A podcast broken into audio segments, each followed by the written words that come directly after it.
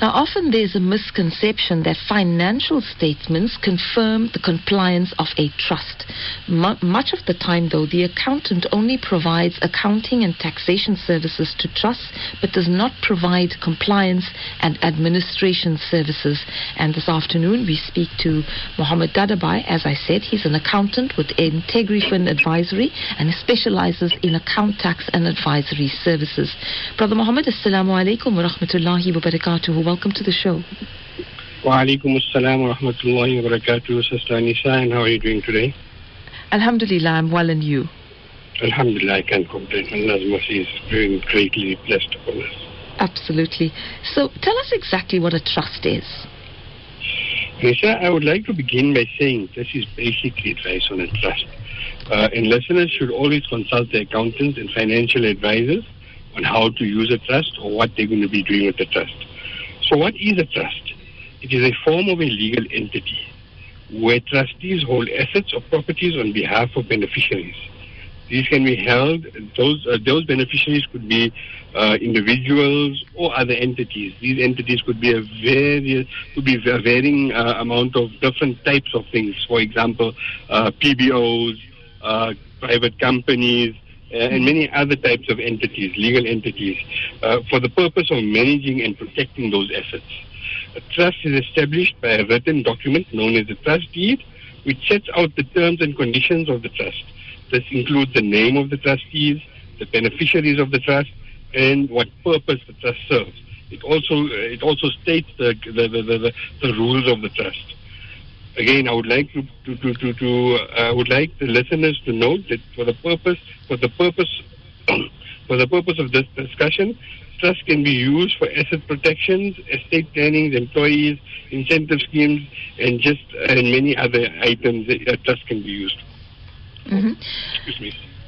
So, is there a difference between trust administration and accounting for trusts? Is it different things that, that are being done, or is it one and the same thing? It definitely is different things. Often there's a misconception. Excuse me. Often there's a misconception that financial statements conform the compliance of a trust.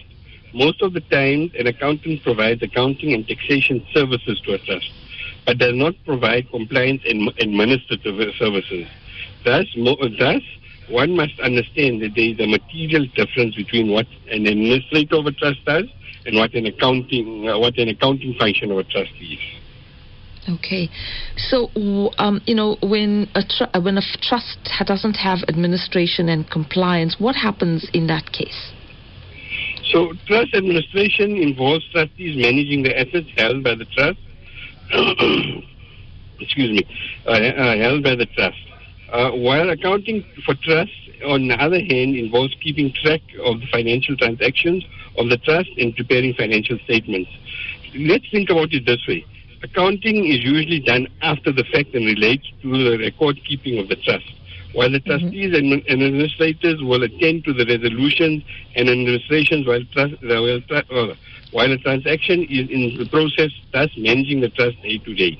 So let's come back to your question: Is that what happens when administration and compliance exposes the trust to what to the risks? There are many risks that that are exposed. For example, unauthorized transactions without a proper control in place. It is easier for unauthorized individuals to access and misuse and violate the trust assets. Then we have compliance issues where lack of compliance with regulations and laws can lead to legal and financial penalties and unwanted compliances, unwanted complications for the trust. Without regular compliance checks, and you know, if you speak to your accountant or your, your, your advisor, they'll give you a list of checks to do from an administrative perspective as to what needs to happen, as well as from a tax perspective as what needs to happen. It may be very difficult to identify and address any issues within the trust and make it more difficult to detect and prevent fraudulent activity. Compliance checks for a trust is a discussion on its own. And I recommend mm. listeners again to check to the trust administrators if you have a trust or your accountant or when you're starting up a trust, take your legal legal opinions as what you need to do in order to ensure your trust is compliant. All right. And why is it important to demonstrate that a trust is managed as a separate entity with regards to its founder? Okay, let me start by stating uh, the following. Personal creditors and SARS uh, and people that you may not want to, uh, uh you know, have access to certain assets. For example, uh, an ex-wife, uh, as an example, can rely on a combination of factors such as a lack of resolutions, lack of minutes in, in, in order to do certain things, or a bank account to request a court to declare the trust be the trust be the alter ego or an extension of oneself or the founder or the controlling trustee.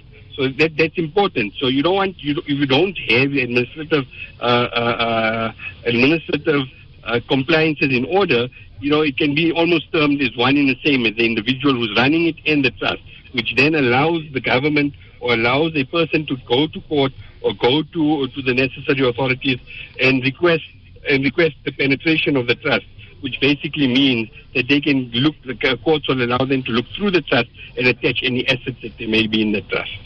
The rule of thumb, in order to enjoy the protections of the trust, ensure, ensure sound administration in order to protect the assets that are in the trust.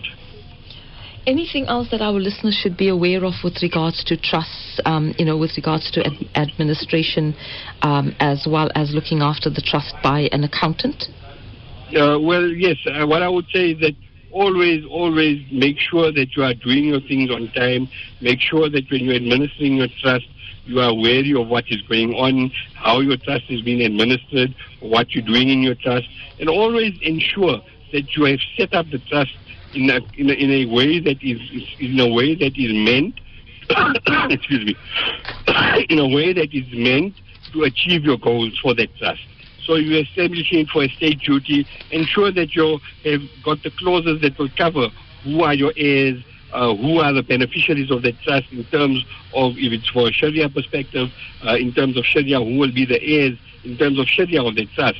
Uh, if it's for if it's for the protection of assets, who are the heirs uh, should should uh, of the or who are the beneficiaries of the trust? Should there be excess funds that come into the trust through the different activities that the trust may be conducting?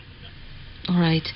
And when we talk about trust now, if I wanted to start a trust, would I come to an accountant like yourself, or would I first go to a, a, a legal person? So, so you know, in my in, in our industry and in our practice, what we do is we work hand in hand with, with, with lawyers in order to set mm-hmm. up trusts. Uh, therefore, you you can go to a lawyer to set up a trust and you or you can go to an accountant who will who will, who will, who will introduce you to a lawyer, and the two of them will work together in order to optimize the trust for its activities as well as the tax uh, as the tax issues. Because remember, uh, trust administration of trust, and as we said uh, uh previously, uh, there's the difference between administration and your accounting and tax services. Mm. And in recent years, there's been many tax uh, le- tax legislative changes that have come into being and as a result of these tax legislative changes, uh, you know, trusts have attracted uh, certain taxes which were not there before. So speak to your accountant, speak to your lawyer, and get the best uh, trust deed to govern your trust. All right. Jazakallah khair for your time and for making us aware of these issues. I'm sure that there's lots more we could talk about with regards to trust, but this has been quite informative and I hope our listeners take benefit from it. Jazakallah khair. Assalamu alaikum. Ameen. Ameen. Jazakallah. Wa alaikum.